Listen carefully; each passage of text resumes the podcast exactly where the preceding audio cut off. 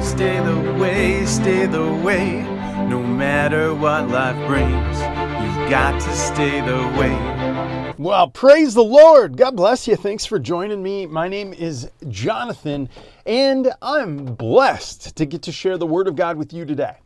It is the 28th of March, and so we'd be in Proverbs chapter 28.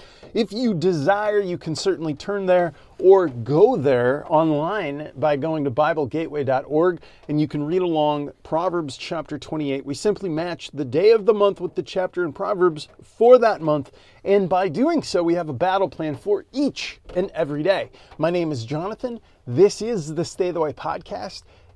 I do this because Jesus is the way, He is the truth, He is the life, and no one comes to the Father except through the Son. Now, I didn't say that. Those are not my words. Those are the words of Jesus Christ, the Lord of all.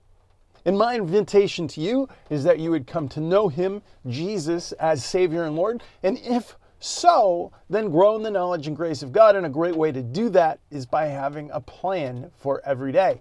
That plan that I'm sharing with you is reading through Proverbs, matching up the day of the month with the chapter in Proverbs, and then asking the Lord to help you apply one of those Proverbs in your life for the day. It's not too complicated. Probably in whole, if you're reading it on your own, it takes you 5 minutes. There's 28 verses that we'll read through. A verse is just simply like a sentence of wisdom. One sentence, one piece of knowledge. So I'm giving you 28. We're going to ask the Lord to bless our time together.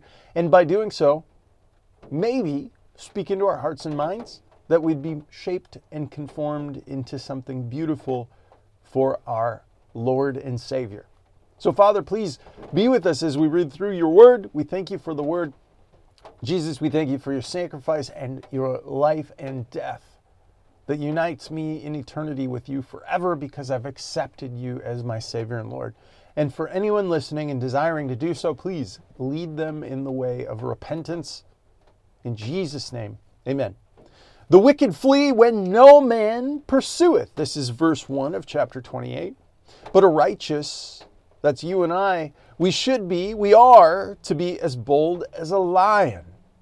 For the transgressions of a land, many are the princes thereof. But a man of understanding and knowledge, the state thereof shall be prolonged. If you understand and have knowledge in what you're doing, you'll be prolonged. You'll be protected. God is with you. He's not against you. Verse 3, a poor man that oppresseth the poor is like a sweeping rain which leaveth no food. Imagine being a farmer and having your crop grow up, and the crop is producing fruit. You've got a field full of food, and then rain, a storm comes through and destroys everything. No food left. That's kind of what's going on, like what's going on today. We're told to be locked in our houses to protect everyone. And you're like, well, I'm kind of out of food, and maybe there's a grocery store open, and there's just a lot to be taken on and underdone. And Lord, please help us to make sure that we're taking care of the needs of others as well. Verse 4, they that forsake the law praise the wicked, but such as keep the law contend with them.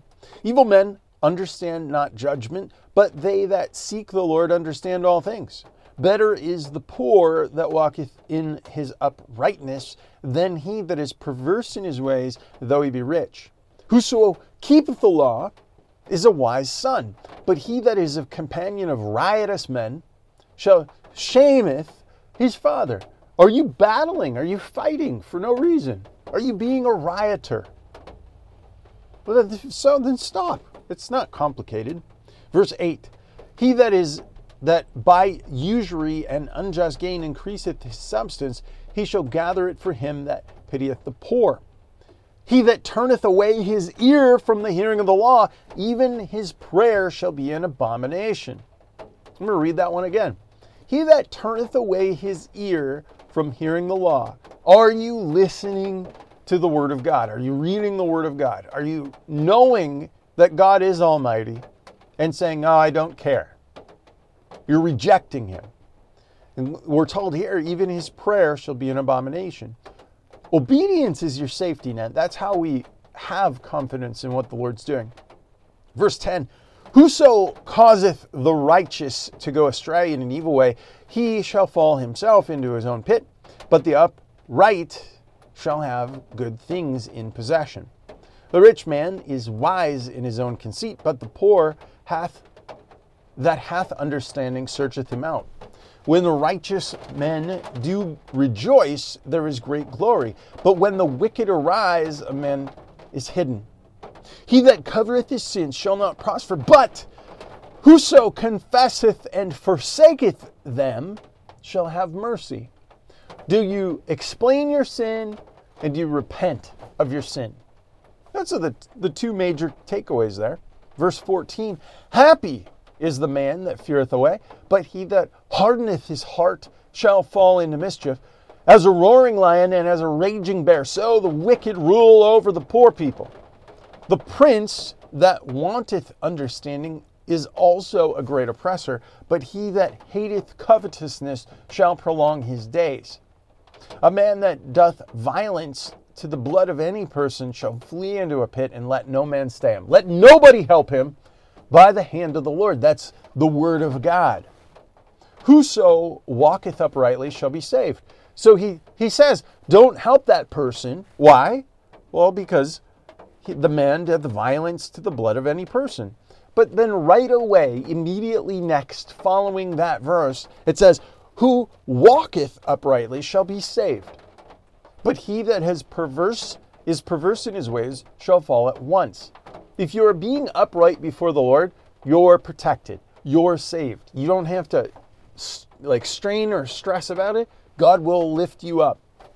He that tilleth his land shall have plenty of bread, but he that followeth after vain persons shall have poverty enough. A faithful man, verse 20, a faithful man shall abound with blessings, but he that maketh haste to be rich shall not be innocent. To have respect of persons is not good. For a piece of bread the man will transgress. He that hasteth to be rich hath an evil eye, and consider not the poverty that shall come upon him. He that rebuketh a man afterwards shall find more favor than he that flattereth with the tongues. Whoso robbeth his father or his mother and saith, it's no transgression, the same is the companion of the destroyer. Verse 25, he that is of a proud heart stirreth up strife. Do I stir up strife? But he that putteth his trust in the Lord shall be made fat. That's rich. That's full. It's not saying literally you're full of lipid fat, right? It's a richness in the Lord. If we really want, the Hebrew in it is dusan, and it's a primitive root. It means transfiguratively to fatten, as regards to be specifically anointed or figuratively satisfied. It's a very good thing. Verse 26, he that trusteth in his own heart is a fool, but whoso walketh wisely, he shall be delivered. Two verses left. He that giveth unto the poor shall not lack, but he that hideth his eyes shall have many a curse. When the wicked rise, men hide themselves, but when they perish, the righteous increase. I like that. Let's read it again, the last verse. When the wicked rise, men hide themselves, but when they perish, the righteous increase. Lord, please help me to be righteous before you. Please help me to put on the new things that I've heard today, or the new ideas that I've been reminded of, to build into my life, to take action on, that I wouldn't be poor or foolish, but I'd be obedient unto salvation. I love you, Lord. I thank you. I know you love us.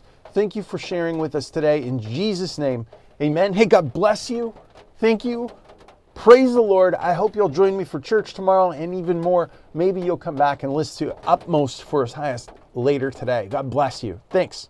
You've got to stay the way.